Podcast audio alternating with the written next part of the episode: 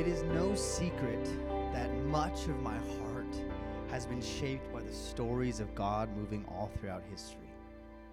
Moments where, in His kindness, God pours out His Spirit in unexpected and beautiful ways. And for years, people have been asking the question how does God choose where He shows up? And depending on your tradition, everybody has their theories each trying to map on to uh, these certain people groups and moments, what they did to experience a move of God so profoundly. And it seems that with all of these theories, God is completely unconcerned with them because he has moved in every tradition, every tribe, and every theological camp. So, what is the thread that ties the Great Awakening to Azusa Street? What is the thread that ties the Moravians to the Jesus movement? What is the thread that ties the Toronto blessing with the Hebrides revival? What is the thread that ties the Welsh revival to the second Great Awakening? It's one word hunger.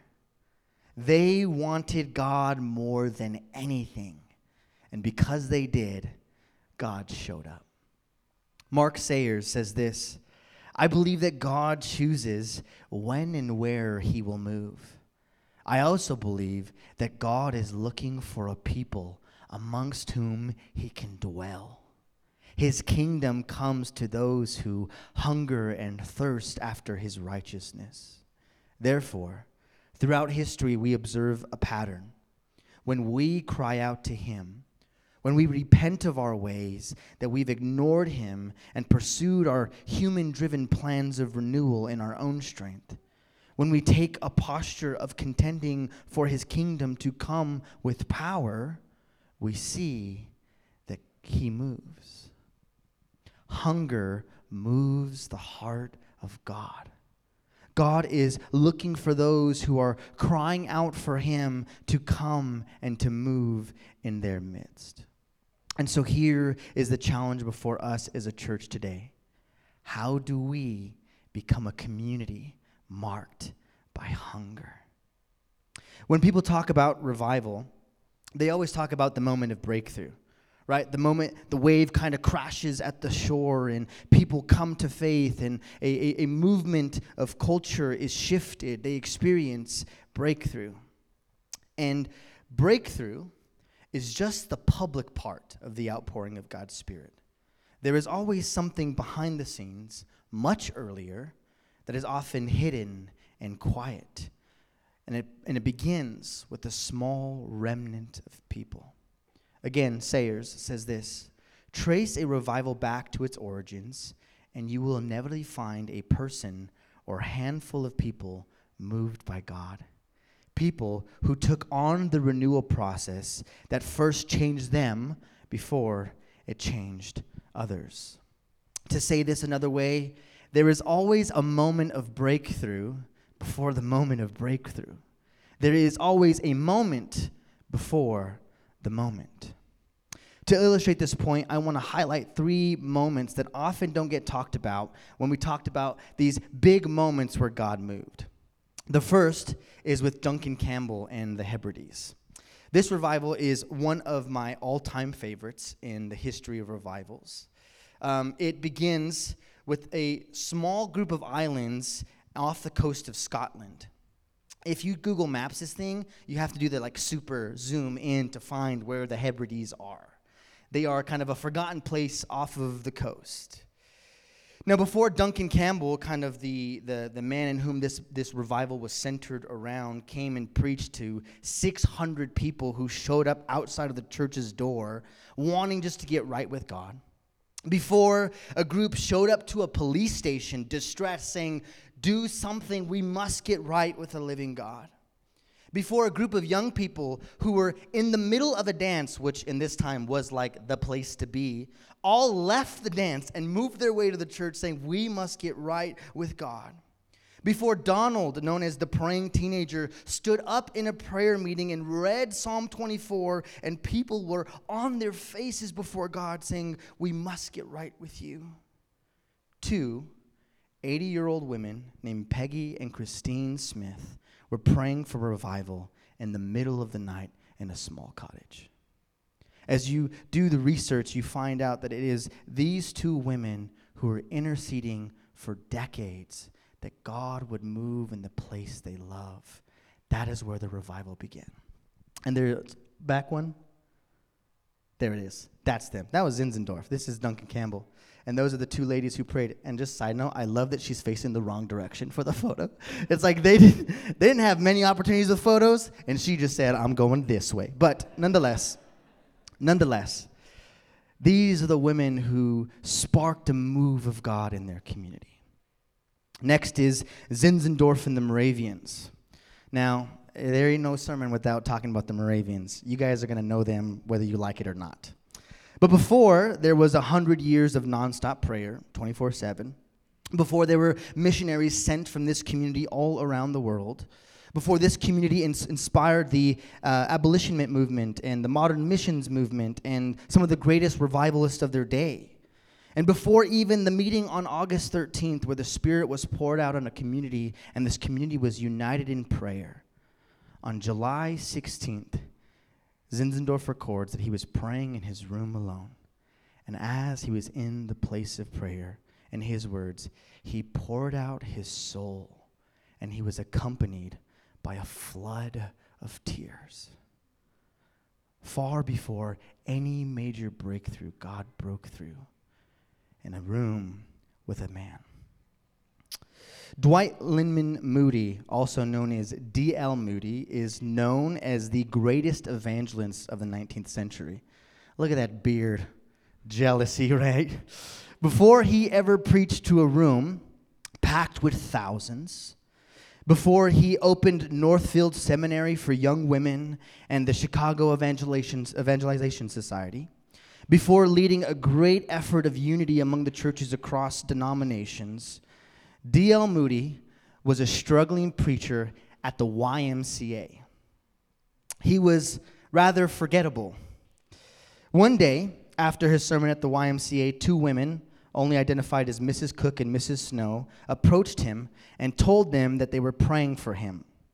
Kind of curious as to why they said that. He said, Why aren't you praying for lost people? Why are you praying for me? And they're like, Because you need an outpouring of the Spirit. And this kind of bothered and stirred in his heart. But he didn't think about it until much later. As he's preparing for a trip to England, where he's going to go visit some other um, ministry partners, ministry friends out there, he was walking down the streets of New York when he had an powerful encounter with God. As he's walking down the street, he's overcome with such joy, inexplainable, can't figure out where it's coming from, that he actually sneaks away to a nearby friend's house and says, Can I borrow your room for a moment? And there he is overwhelmed with such joy, overflowing, that he asks God to stop because if he did it anymore, he might die from joy that he was experiencing. A few days later, he ends up in London, and as he comes, he preaches before a congregation and he had been scheduled to preach in the morning and in the evening. In the morning, he comes and preaches, and if he could be honest, it did not go well. People were falling asleep, people were bored, and could not wait for the sermon to be over. It went so bad, he contemplated just canceling the night gig. Like, that did not go well, but decided to keep his appointment instead. But that night, when he showed up to preach, something changed what he described as the very atmosphere was charged with the Spirit of God. And there that night, hundreds would come to know Jesus. And over the coming weeks, hundreds more would continue to show up at the church to hear D.L. Moody preach. Something changed. Now, here's the thing it was the same exact message. He didn't come back and add some tweaks and better illustrations. He just fired it off again, and sometimes something changed. And so, curious what had happened, he went on kind of like detective mode to figure out something must have shifted somewhere, right? Where did it go?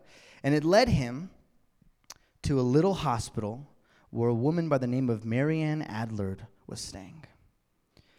As he interviewed here, he began to figure out that that was her church that he had preached at that morning and that evening.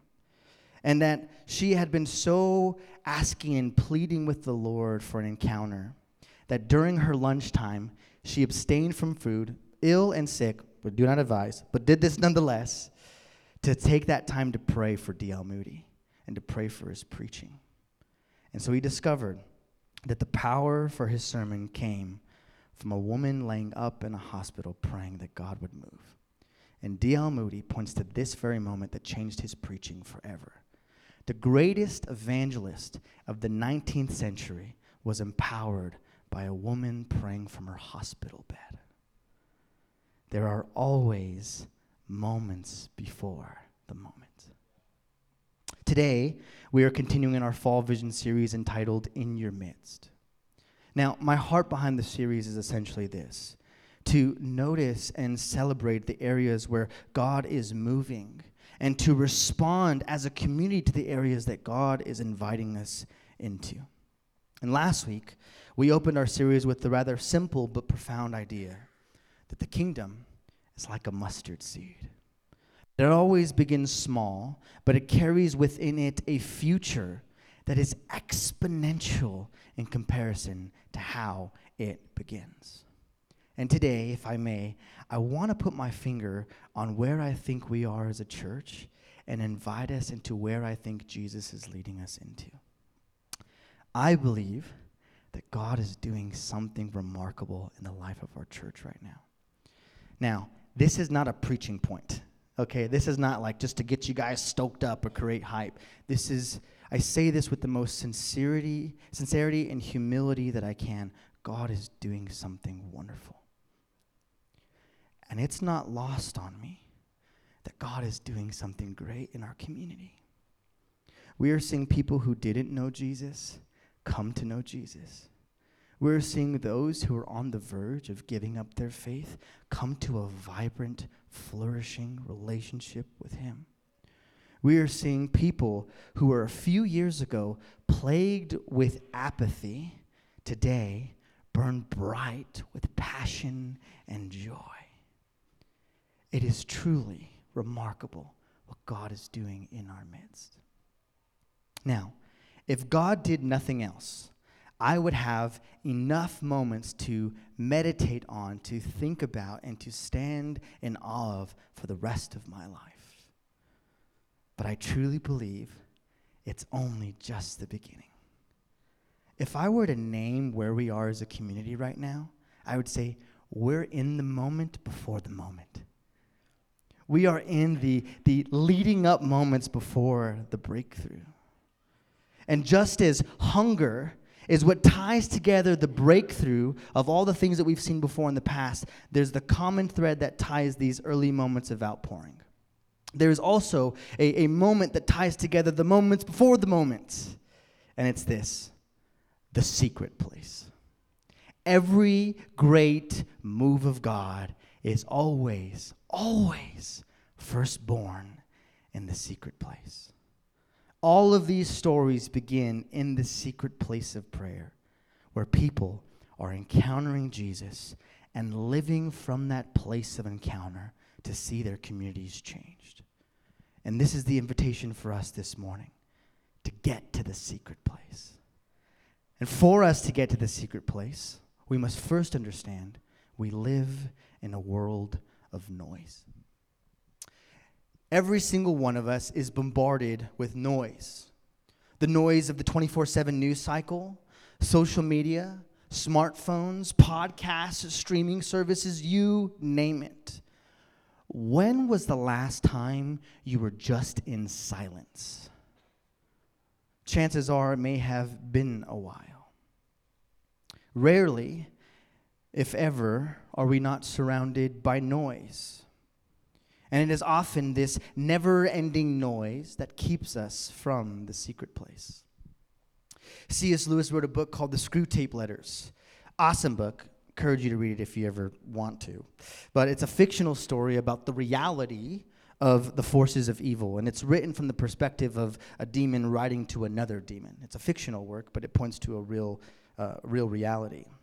And in that, C.S. Lewis highlights that noise is the very vehicle of attack against humanity. Screwtape, the one demon writing to the other, says this We will make the whole universe a noise in the end. The melodies and silences of heavens will be shouted down in the end. It is the enemy's means and purposes to surround your life with noise. And many of us miss the secret place because, frankly, our lives are just too noisy to notice it calling out to us. Many of us live our lives in place of danger because we do not slow down. First, many of us live underneath the tyranny of life. Many of us are being tossed around by life, one commitment to another, one distraction to the next. And if you were honest, I mean, really honest, you would say this you are not in control of your schedule, your schedule's in control of you. Like, yeah, you may have put it in, but these very things demand your life. And it is from commitment to distraction to the next thing, to the next appointment, to this, to that, whatever. Your life is full. Now, you might find yourself today so distracted from life, from living, from doing, from going to the next thing. And here's the tricky part all of the things on your calendar might be good things. All of them might be uh, productive and successful and efficient and lead to more productivity, but they are pulling you away from an ultimate thing. Yet, that those these things may be good, they are pulling you away from the things that you say matter most. Many of you are living underneath the tyranny of the urgent, and that takes priority over the most important. And slowly but surely, you feel your life being tossed back and forth by the currents of your life. To quote Ronald Rolheiser, he says this We are distracting ourselves into spiritual oblivion. Others of you find yourself striving. You are always trying really hard and it is like you are never gaining any headway. I mean, you're doing all the right things, all of the things you're supposed to be doing, but if you're honest, you feel powerless. And maybe you've come in this morning tired. Tired of trying, tired of striving, and all that your heart longs for is rest. The kind of rest that permeates down deep into your soul. And you long for a source outside of yourself. Others of you find yourselves just outright confused. Maybe not in the day to day, but especially with the big questions of life like who am I? What's important to me? What am I called to do? And you constantly feel yourself pulled in a million directions, unsure of what path you are to take. And there, plagued with so much pressure, so much uncertainty, you're stuck. And surrounded by a world of noise, you go searching for substance. And so you listen to podcasts, you come to church, you talk to friends, you put on your favorite worship album. And hear me in this those things are amazing. Do those things, but those are no substitute for the secret place. Those cannot be your source of substance. Because when we just rely on those things, we're surviving off of someone else's spirituality. We're surviving off someone else's encounters with Jesus in the secret place. Yes, they're meant to stir our affections, to equip our minds, to get us thinking in the right direction, but they are no substitute for the secret place. Another part of this noisy world is that we live in a time where everything is public all the time. You got a cup of coffee, you post it. You got a new job, you post it. You hate your job, you post it. You get in a new relationship, post it. You get out of a relationship, post it, right? Whatever it is, it is always being put out into the world. And we are becoming experts in managing our public image. Think this is not you for a moment. Let's say that's for other people in the room. Have you ever posted a picture where you look bad? You got the double chin, the bed head, the spinach between the teeth, the spinach between the teeth. Absolutely not. Over my dead body, right? And we all have a grandma here who's always posting the unflattering pictures of us on Facebook, and we're trying to remove the tag, right? So we won't be seen in that.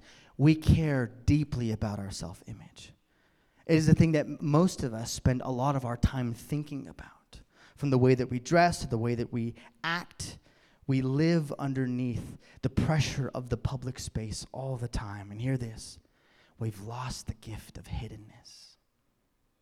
Because everything is being pushed to the public sphere, we've lost the gift of hiddenness.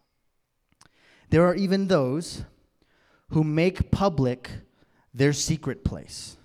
You know who you are you got the latte, the $7 latte, and you position it ever so perfectly on the thing. The Bible is laid open, the highlighters, the pens, the journal, right? It took you longer to set up the photo than you even spent time reading the thing you're posting about.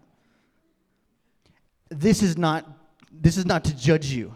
This is just to say all of your priority is going to the public place, not the private place. Post your photos, but spend more time in the secret place than the public place. Now, as you find yourself living in this world of noise, if you do not get to the secret place, you are in danger of losing your soul. I know what some of you are thinking. Andrew, it's just a season. I hear this all the time. It's just a season. It's just a busy season. It's just a season. And I hear what you're saying. Those words come to yourself as a way to persevere through. But hear me in this a lot of damage can happen in a season. Jon Tyson says this You can lose your soul in a season. You can lose your marriage in a season. You can lose your integrity in a season. You can lose everything in a season. I say this with nothing but love in my heart and understanding all the complexities of modern life because I am in them with you. But I hold that intention with the very words of Jesus. What good is it for someone to gain the whole world yet forfeit their soul? Or what can anyone give in exchange for their soul? There are those of you who are exchanging productivity, efficiency, public life in exchange for your soul. And my question is it worth it? Is it worth it? So, where can we go? What can we do? I'm so glad you asked. You get to the secret place. Luke says this Yet the news spread about him all the more, so that the crowds of people came to hear him and to be healed of their sicknesses. But Jesus often withdrew to lonely places and prayed in our teaching text, we find ourselves just thrown into the scene of a life of Jesus. And if we're totally honest, if you came across this passage in your Bible reading, it would probably be like this and Jesus, paces. Whoop, next chapter. Let's get to the healings. Let's get to something else happening, right? It seems like a throwaway line, but in this line, Luke is telling us so much.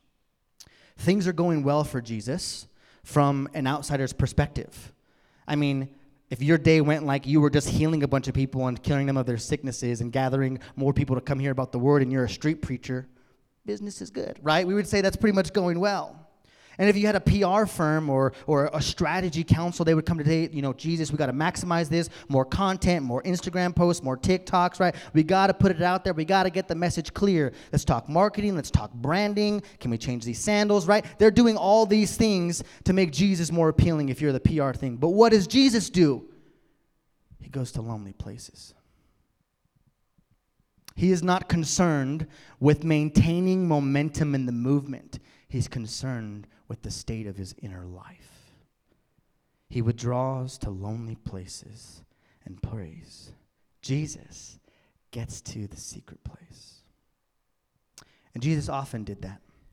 The word for secret place in Greek is the word eremos. Can you say eremos? It literally means wilderness or desert. It's also been translated desert, deserted place, desolate place, solitary place, lonely place, quiet place, wilderness. Jesus made a rhythm of getting away, hear this, even from things that were good. Healing people is a good thing. Preaching the kingdom of God is a good thing. But he got away from those things to get to the secret place. Even as Jesus got busier, he went to the secret place. Some of your objections already, Andrew, but I'm a pretty, pretty busy guy. I hear you. You might be even more busy than me. But you're not more busy than the Lord Jesus, right? His job is to bring the kingdom of God on earth. If there's a full plate, it's Him right? Healings, teachings, dealing with his disciples. His plate is full. And as it got fuller, he left to the secret place more. John Mark says this John Mark Comer. You can chart, Jesus' life along two access points. The busier he got and more demand and famous Jesus became, the more he withdrew to the, I don't know what that's supposed to say, but to the quiet place, to the secret place to pray. To his quiet place to pray, not quest. I apologize. So, if we are to be people who say we follow Jesus, at the very least, it means this we model our lives after Jesus. To follow Jesus means to live the way that he lived. And as we reflect on the life of Jesus, we see that his whole life was marked by the secret place. Before Jesus heals anyone, before he preaches any sermon, before any ministry moment begins, he goes to the secret place. Luke chapter 4 says this Jesus, full of the Holy Spirit, left the Jordan after being baptized and was led by the Spirit into the Eremos, the secret place, where for 40 days he was tempted by the devil. He ate nothing during those days, and at the end of them, he was hungry. All throughout the life of Jesus, we see him sneak away to the secret place. So it's not just as he begins his ministry, but all throughout. Here's just a few examples. Luke 4:42, Luke 6:12, Luke 9:18, Luke 9:28, Luke 11:1. All throughout Luke's gospel, he's pointing time and time and time again these little moments where Jesus gets away to pray. Where Jesus steps away from the noise and he goes to be alone with the Father. Now, in the final moments of Jesus' life, what does he do? If you knew you had 24 hours to live, what would you do? right? We're going to the steakhouse, we're going to the amusement, right? We're doing all the things on the bucket list. Jesus goes where? To the secret place. He goes to the garden to pray, and he invites his friends to pray with him. All of Jesus' life is marked by going to the secret place to pray. So, what is this secret place? First, it's a place of encounter. The secret place is where we meet with God, just Him and us. There are some of you right now who are searching for God. Let me tell you where He can be found in the secret place. That's where He says He'll be. Think of the words that Jesus says when He's teaching His disciples to pray. He says this But when you pray, Go into your room, close the door, and pray to your Father who is unseen. Then your Father, who sees what is done in secret, will reward you. To say it another way, Dallas Willard says this The secret place is where God is. The secret place is the place of encounter. Second, it's the place of prayer. The secret place is where we go to open up our lives to God in prayer. Prayer simply being a conversation with God. Mother Teresa says this prayer is nothing else than an intimate sharing between friends. It means taking time frequently to be alone with Him who we know loves us. It's a place we come to share with God and to meet with Him. But it's also the place of transformation. The secret place is contested space. It is the place we go to meet with God, but also the place we go where we can be tested. Henri Nouwen says this Solitude, going to the secret place, is the furnace of transformation. Without solitude, we remain victims of our society and continue to be entangled in the illusions of the false self. Jesus himself entered into this furnace. There he was tempted with three compulsions of the world. First, to be relevant, turn these stones into loaves. Second, to be spectacular, throw yourself down. Third, to be powerful, I will give you all these kingdoms. And there he affirmed God as his only source of his identity. You will worship, you must worship the Lord your God and serve him alone. Solitude is the place of the great struggle and the great encounter. The struggle against the compulsions of the false self and the encounter with the loving God who offers himself as substance of the new self. Consider these moments in the life of Jesus praying and being tempted, and praying in the garden. These were arguably the most difficult times in Jesus' life, but also the most rich and full. It's easy for us, and I've always read that encounter in the wilderness as like the enemy came to Jesus when he was most weak, right? Catch me off a 40 day fast, your boy's not doing so hot, right? In the middle of the desert, not from the comfort of my own home, not doing so hot, right? And so it's easy to look at that situation and say, oh, look, the enemy came to him when, when he was weak. And from outside perspectives, that is the case, except, except in actuality, it was when Jesus was at his strongest because he was in the secret place. He was getting his substance from the Father. And if the enemy was to attack in that moment, he was so rooted in his identity as the beloved Son because he was in the secret place. Again, John Mark says this the eremos is not the place of weakness, it's the place of strength. Richard Foster calls the secret place, and this has to be my favorite. He calls the secret place the place of fire and love the place of fire and love. The frothy charismatics in here are like, let's go, fire and love. So, the secret place is marked by both fire and love. Fire, and that it purifies, it awakens passion and zeal, and love, because there we behold his beauty and we experience peace and security and joy. Fire and love we experience there his presence. Let me say this as clear as I possibly can. We do not go to the secret place to get something from God. You're given a lot there. Believe that. God's generous and he's kind. You don't go to the secret place to get more things from God. You go to the secret place to get more of God. He's the gift. He's the thing that you're actually after. You see, other things might lead you to the secret place a circumstance, a situation, something you're anxious about, something you're nervous for, whatever it is. That might bring you there. Petitions, asking, requesting might bring you there, but you leave there, reeling, leave there realizing I already have everything because I have Him. Because I've met with Him in the secret place. We say something here at our church, and it's this His presence does what? Changes everything. Everything is born out of the secret place. And we find there that all our hearts really long for is Him.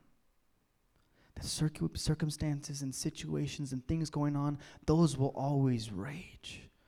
But if we can meet there with the one who loves us, we can face any obstacle. We can endure any challenge. We can navigate any circumstance when we know we've met with Him. Now, God always meets us in his kindness in the secret place and gives us the things we ask for in our heart often. But getting more of him is always why we're there. Now, you may be here thinking, how do I get to that place of hunger? Like, Andrew, I'm busy. There's things happening in my life. There's so much happening around. And if I'm totally honest, like I pray and I get about eight words out and I'm two minutes in and it's like everything and that's it and I'm done. And it's like, I see people who are hungry after him. How do I get to that place of hunger? It's the secret place. Psalm 63 says this David says, You, God, are my God. Earnestly I seek you. I thirst for you. My whole being longs for you in a dry and a parched land where there is no water. I've seen you in the sanctuary and beheld your power and your glory. Listen to this line. Because your love is better than life, my lips will glorify you. We read this psalm from David, and we think he's in his palace, he's got his cappuccino, he's in a luxurious robe looking over his kingdom, and he beckons a rider, Come, Psalm 63 has come upon me. I need to tell you what it is, right? David wrote this in the wilderness, in the Eremos. His son was seeking his life and seeking his kingdom, and David is fleeing for his life in old age.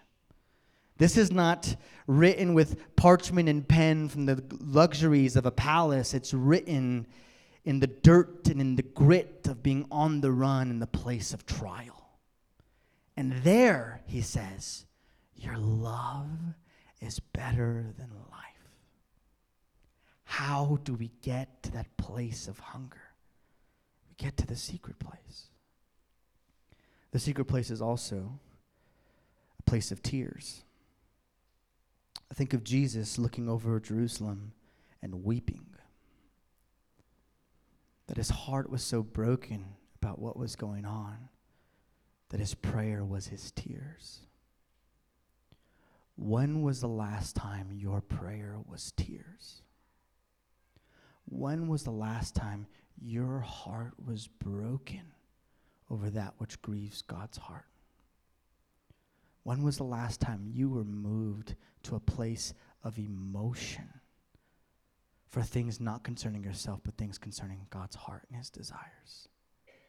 The secret place is the place that gives us the gift of tears. We pray into with longing and fervency into the kingdom that's coming. The secret place is also the place of security. For those of you whose identity has been under attack, where Jesus found himself rooted was in the secret place. It is there where the Father affirmed his call, his love, his affections for him. It was there that Jesus got clear directions in terms of his sending and his going. It is always in the secret place that we find security. You are spending your life looking for validation and identity in all of these other things, but the Father longs to give it to you in the secret place. It is also the place of peace. Some of you are longing for peace right now. Your world's in turmoil. Your world's in chaos. And the scene that comes to mind is the, the scene where Jesus and his disciples are in, in the boat out on the sea and a storm is coming. And don't think of this as a nice private yacht. This is a rinky dinkity boat that can at any moment capsize. And his disciples are like, um, Excuse me, Lord Jesus, wake up. Why are you sleeping? Don't you realize we're in a category five storm here? And Jesus is asleep. How? Because Jesus had peace in the secret place. And he comes up and says, You have little faith. Calms the sea, goes back to bed, right? It's like that simple for Jesus. How do you come to live from that place of peace? What Paul says is the peace that surpasses understanding. That means it doesn't make sense. It's not that you put everything down on a piece of paper, you did your whole chart, pros, cons, we can work this all out, even if this worst comes scenario, we got plan B, plan C. No, it's even when none of the numbers make sense, you have peace. Where do you get it? Josiah is the only one who knows. I said about 75 times. Where do you go to get the peace? The secret place. That's where it is found. So the whole message can be summed up in one phrase get to the secret place. Get to the secret place. Some of you resonate with your life feeling out of whack. You're suffering underneath the tyranny of life. You want to recover your life? Get to the secret place. Go meet there with Jesus. The secret place calls for you to come and to recover your life, to tend to your soul. Some of you here have a divided heart. You've been struggling with sin. Your affections are misplaced. And you want to be made whole again. Come to the secret place. There are some of you here who prioritize authenticity. You know, you claim that about yourself. People could say whatever they want about me, but I'm real. All right. You're my people. But you say something like this Andrew, that sounds nice, but just I don't feel it, dude. You know? I don't feel it. Like the message was nice and you got a little emotional and there were some cool, funny moments, but like I didn't feel it. You know, I didn't feel it in here. And if I don't feel it, I'm not going to do it because I'm, I'm a person of authenticity. If you want to get warm, you have to get by the fire. Many of you are looking in on the life that you long for, saying, It would be so nice if I could have that. You look at someone else's passion, devotion, desire, and you say, Oh, that would be nice. But I just don't feel it. You feel it as you get by the fire. As you go to the place, then your feelings change. First, it's marked by obedience, and obedience is met with blessing. You go to the secret place, and then God changes your heart. You don't just wake up with passion, that fire is cultivated over time in the secret place. And so you want to feel it? Get by the fire. Go to the secret place and watch Him begin to change you. Watch him begin to stir your affections. Watch him begin to give you clarity and perspective and focus like you've never had before. Get to the secret place. There are others you in here that say, Andrew, that sounds nice for everybody else, but not for me. I am a parent with young kids. There is no such thing as a quiet place, right? All of my life is surrounded by noise. And noise I don't choose, right? Crying, screaming, laughing, whatever. And to you, I want to offer the story of Susanna Wesley. Susanna Wesley is the mom of, of uh, John and Charles Wesley. Charles, very famous for writing several hymns, and John Wesley, uh, a massive person in the Great Awakening. She had 10 kids. She had 10 kids. Before there was Disney Plus, she had 10 kids. Before there was Dino Nuggets, she had 10 kids. And what she would do is she had an apron, and she would just place the apron over her head, and that was her secret place. There was no closet to escape to, no room down the hall, no latte and comfortable chair. It was inside her apron. And over time, her kids came to realize mom's in her apron. She's in the secret place, right? Just leave mom alone. And it is there in that place where she met with God. The secret place is where God is. Brother Lawrence says that we are to practice the presence of God. He said that he felt the nearness of God, not in a church service, not in a special set of time apart for prayer, but as he was washing dishes for the monastery, he felt the delight of God over him. The secret place is only where you open your life up to God and want to meet with him there. And it can be on a commute, it can be in a parking lot, it could be in your driveway, it could be waiting in the Starbucks line for your coffee. The secret place is any place you open your life up to God and say, Meet me here. And He does, and He will. And lastly, there are some of you here who hear this and think this is for somebody else. Like, not me, I can't. Paul says in Romans that we are to offer our bodies as a living sacrifice because this is what is pleasing to the Lord and, and right. And so Jesus is not asking you to change yourself and then come to the secret place. Like to get better desires and come to the secret place or, or deal with that issue of sin and come to the secret place. He's saying, Come as you are. And the invitation for you is just to say, Here I am mess and all, and watch how the Lord encounters you. Would you join me in standing?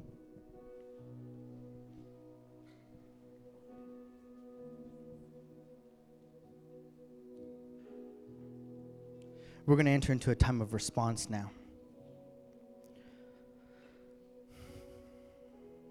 And I have a sense that God is just meeting with some of you today. Something in your being is crying out, for the first time in a long time, maybe, I want to be in the secret place. I want to meet you there, Jesus.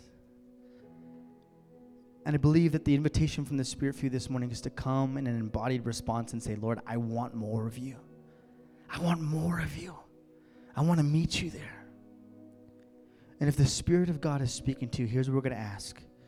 I want to ask you just to come forward to this front area and just open up your hands as a way of saying to God, I want more of you. And as you do, brothers and sisters are going to come and lay hands and just pray for you. Pray blessing over that desire. Pray, pray blessing over that prayer. And as a community, we're going to sing out that our desire is for Jesus, that our longing is for Him, and that our desire is to meet with Him in the secret place. And so, as the worship team plays, I'm going to invite you to come and to respond to however God is speaking to you today. Come, Holy Spirit. Meet us where we are. Here we are, Lord. Meet us here.